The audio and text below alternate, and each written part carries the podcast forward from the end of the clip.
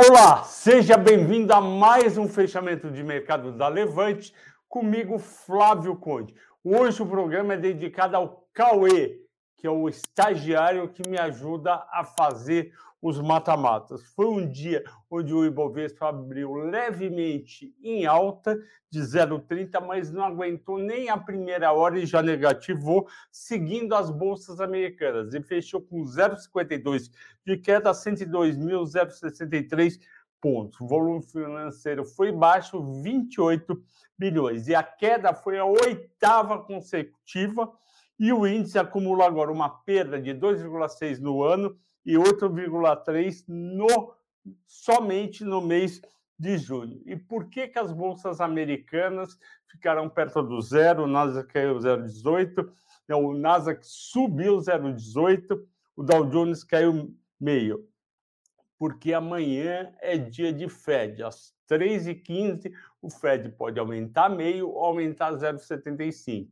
E a taxa do, trinta, do dez anos hoje, e a taxa do dez anos subiu hoje de três vírgula trinta e sete para três vírgula quarenta e oito. Taxa de juros mais alta, dólar mais alto, bolsa mais baixa. É sempre isso que acontece. O dólar, inclusive, subiu no exterior zero vírgula trinta e aqui no Brasil subiu dois vírgula oito. Foi de cinco vírgula onze para cinco vírgula treze. Não adianta. Situação piora nos Estados Unidos, aqui também piora. Existe uma expectativa amanhã que as coisas melhorem, porque o Jerome Powell pode, seja com zero vírgula cinquenta ou zero vírgula setenta e cinco, vir com um discurso para apaziguar, para acalmar os ânimos. Isso já aconteceu em outras reuniões. Porém, o mercado está muito preocupado com a inflação. Vocês lembram, eu falei aqui ontem, escrevi no Telegram, a inflação ao consumidor era esperado zero vírgula sete, zero vírgula setenta em maio, veio em um por cento. E acumulou oito vírgula seis em doze meses, maior taxa desde dezembro de mil novecentos e oitenta e um, ou seja, quase quarenta e dois anos. Portanto, é um problemaço esse da inflação, e se você tirar, você pode falar, não, é por causa do petróleo, do diesel, do gás, do, das frutas, verduras, legumes, alimentos, é, trigo, mini soja, carne, não, não. Se você tirar isso daí, tem uma coisa chamada C P I Core. C P I é Consumer Price Index, ou seja, I P C A americano, e eles fazem um índice, um núcleo, que exclui tanto combustíveis como produtos agrícolas, porque eles são muito voláteis. Está em seis por cento em doze meses. Portanto, a inflação de doze meses do Core ela é setenta e cinco por cento, um pouquinho menos, setenta e um vírgula cinco por cento da inflação do índice inteiro. Portanto, se estava subindo somente ou muito combustível e produto agrícola, isso acabou passando para outros produtos e serviços e fizeram o core subir seiscentos. Então, amanhã, o Fed deveria, na minha visão, aumentar em zero vírgula setenta e cinco e falar, mercado, a inflação está alta, eu aumentei mais e vou aumentar mais nas outras reuniões se continuar alto. A minha missão aqui é fazer baixar essa inflação e eu vou usar não apenas os juros, mas também eu vou recomprar títulos mensalmente. É essa, esse é o recado que eu espero do Banco Central amanhã. Se vier com aquele discurso mole, vou dar só meio e esperar realmente confirmar uma inflação de um por cento, eu acho que vai ser ruim, o mercado não vai gostar, o dez anos vai subir mais. Aí é engraçado, né? Se o juro de curto prazo sobe pouco, o juro de longo prazo sobe mais. Se o juro de curto prazo sobe mais, o juro de longo prazo cai um pouco mais. É essa a situação. Vamos agora para o nosso Ibovespa, as maiores baixas. São as mesmas vítimas de sempre. Via menos dez, C V C menos seis vírgula sete, positivo menos seis, B R F S menos cinco, também teve miglu e SEMIN menos cinco vírgula três. SEMIN realmente subiu bem nos últimos dias e agora começou a devolver a positivo. Ano passado subiu cento e vinte por cento, esse ano está caindo trinta e seis por cento. Então, o pessoal realizando lucros. Nas maiores altas, Eletrobras já está em quarenta e um e quarenta e cinco, se não me engano, o, a ELET três, ou seja, quase nos quarenta e dois reais.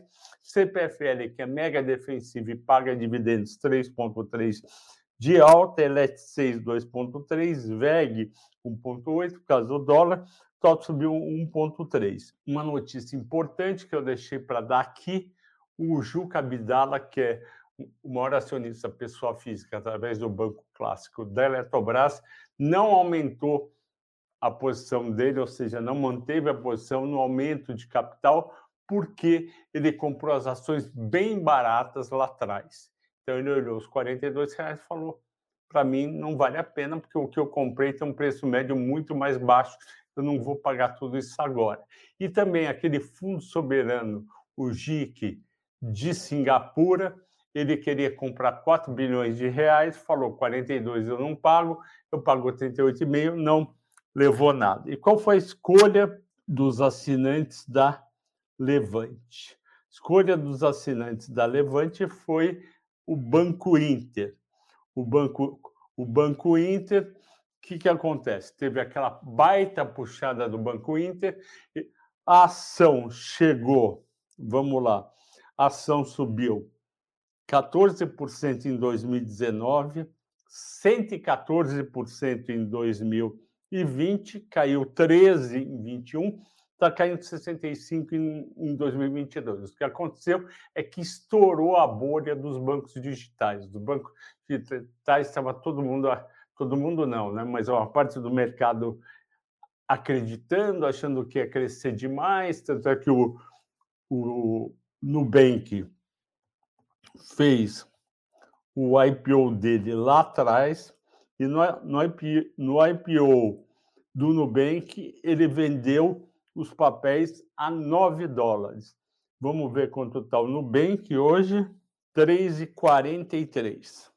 Então, caiu bastante.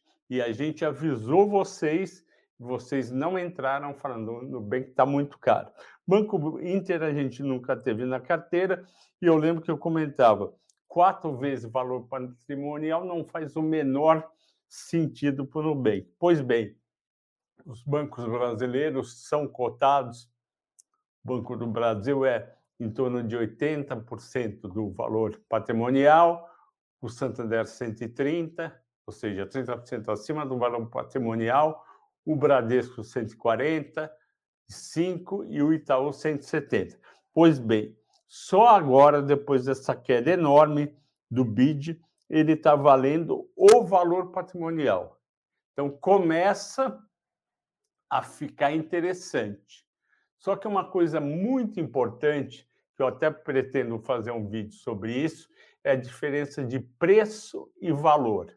Valor é aquilo que uma pessoa, um grupo de pessoas acredita que vale alguma coisa. Preço, isso a, a empresa em bolsa. Então, quem comprou ações da Eletrobras a quarenta e dois, comprou porque fez uma avaliação, que nem eu mesmo fiz, que ela pode valer sessenta, setenta, oitenta reais. Vai lá e compra, paga o preço de quarenta e dois, acreditando que o valor é sessenta, setenta, oitenta, e que um dia o preço vai encontrar o valor. Eu também fiz de Magalu e Via. Falei para vocês que eu colei lá preço justo, se não me engano, foi nove ou oito reais para Via, e onze ou doze para... quatorze ou quinze, eu acho, para a Magalu. Isso é o valor. O preço dela pode ir a um real, porque tem condições de mercado muito difíceis que pode fazer uma ação derreter injustamente. E a gente vai ficar de olho para entrar. É o caso, por exemplo, de Eletrobras. No caso de B I D, como eu disse, estourou a bolha dos bancos, ele está valendo agora o valor patrimonial, só que ele precisa começar a dar lucro, as empresas começarem a calcular o lucro. Eu falei de bancos, o Itaú, por exemplo, está cotado em torno de um P L de oito vírgula cinco. P L médio dele histórico é em torno de dez vírgula cinco, onze. Então, está barato. Só que o Inter não tem lucro ainda. Então, a gente... Ou um lucro muito baixo. Não dá para fazer essa precificação.